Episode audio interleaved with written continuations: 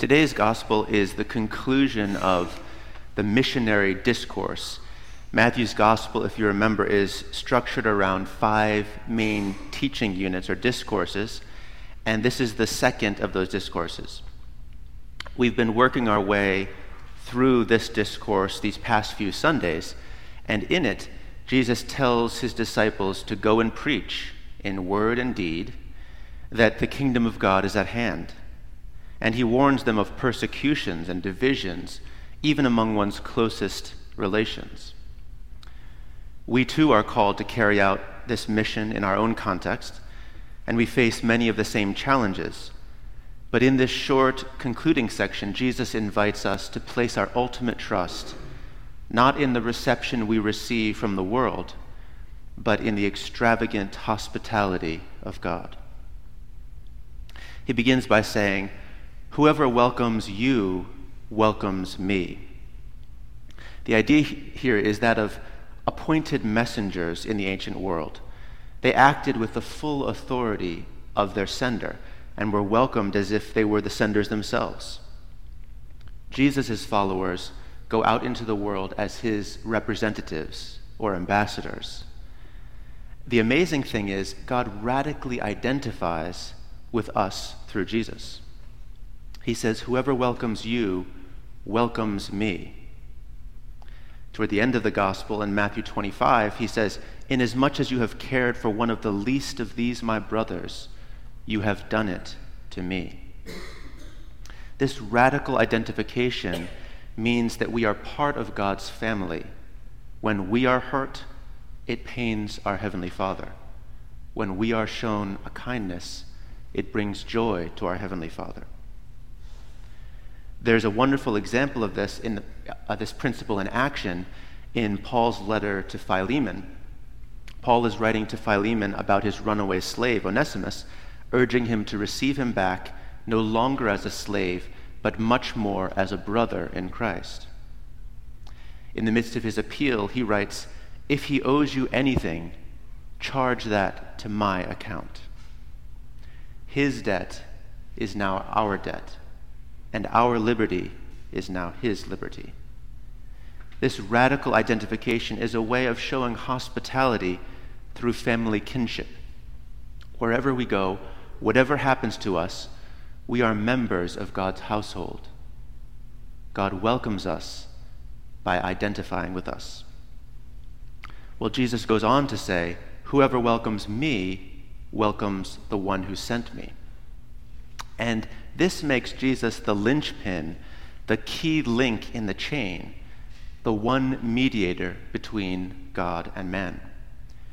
The church has historically made this confession because the message we are called to proclaim is the good news that in Christ, God was reconciling the world to himself. In other words, there is a real separation between God and humanity. And God so loved the world that he made a way to heal that separation. And since Jesus is that way, he is the unique mediator between God and man. This too mean, is a means of showing hospitality. God welcomes us by making a way home for us. Lastly, God invites us to place our trust in him as the ultimate host by the shocking prodigality of his grace. The rhythmic parallels of the middle section make it easy to miss the main point. Whoever welcomes a prophet in the name of a prophet will receive a prophet's reward, and whoever welcomes a righteous person in the name of a righteous person will receive a righteous person's reward. It's helpful to know that the phrase in the name of a is an idiom that means because he is a. Uh, whoever welcomes a prophet because he is a prophet, or whoever welcomes one of the least of these little ones who because he is a disciple. Um, what's easy to miss is the shocking, incongruous claim that he's making here. If someone shows hospitality to a prophet, Jesus promises to repay that kindness with the reward that a prophet will earn by fulfilling his calling. How we respond to that will probably depend on whether we are the one receiving the small kindness, that earthly hospitality, or the one receiving the divine reward, that heavenly hospitality. And I think This, in this passage, we're intended to put ourselves in both of those positions. Think for a minute from the perspective of the disciple being received by others. Here's how one commentator expresses the shock We are far stingier than Jesus. We want to see someone become a prophet before he can receive a prophet's reward. Jesus' generosity, however, is so free and overabundant that we find it offensive. How dare Jesus give a righteous man's reward to the guy who did nothing but receive me when I've put in a lot of time and effort to becoming a righteous man? We are like Jonah, offended at the freedom, the prodigality, the waste of God's mercy. And remember, the act of kindness does not have to be heroic, just a cup of water.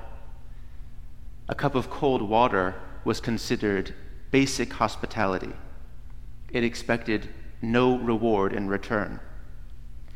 But God's grace is reckless, it is given well beyond our deserving. So we are the disciples receiving earthly hospitality, but we are also called to show hospitality to others and receive far more than we could imagine in return. I love good children's literature it tends to be more sensible than much that is written for adults. I'm reminded of the wonderful children's story, The Selfish Giant, by Oscar Wilde.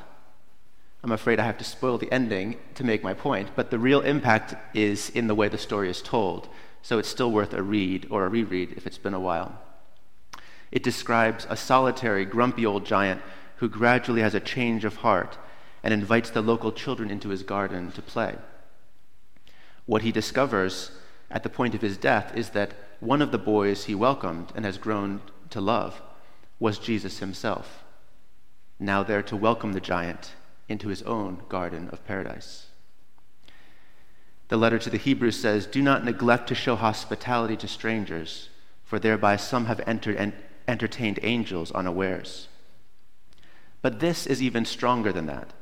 When we show hospitality to one of the least of these Christ's brothers, we know that we are showing hospitality to Jesus himself. What he asks of us is a cup of cold water for his brothers and sisters, the least act of hospitality. What he promises is nothing short of himself, the greatest of all acts of hospitality. If you want a great poetic expression of the shocking incongruity of God's grace, especially in terms of God's gracious hospitality, read George Herbert's stunning poem, Love 3. God welcomes us by identifying with us, by making a way home for us, and by showing us undeserved hospitality. As with every motive in the Christian life, we respond to God's prior act of grace. We welcome others because He first welcomed us. By our little acts of hospitality, in other words, we are fulfilling a debt of gratitude. And though we may not be missionaries to the ends of the earth, we are called to be missionaries in our homes, schools, and workplaces, bringing the message of the gospel in word and deed wherever we go. Though we will not always receive welcome from the world, we have already received a promise worthy of our trust. Thou preparest a table before me in the presence of mine enemies. Thou anointest my head with oil, my cup runneth over. Surely goodness and mercy shall follow me all the days of my life, and I will dwell in the house of the Lord forever.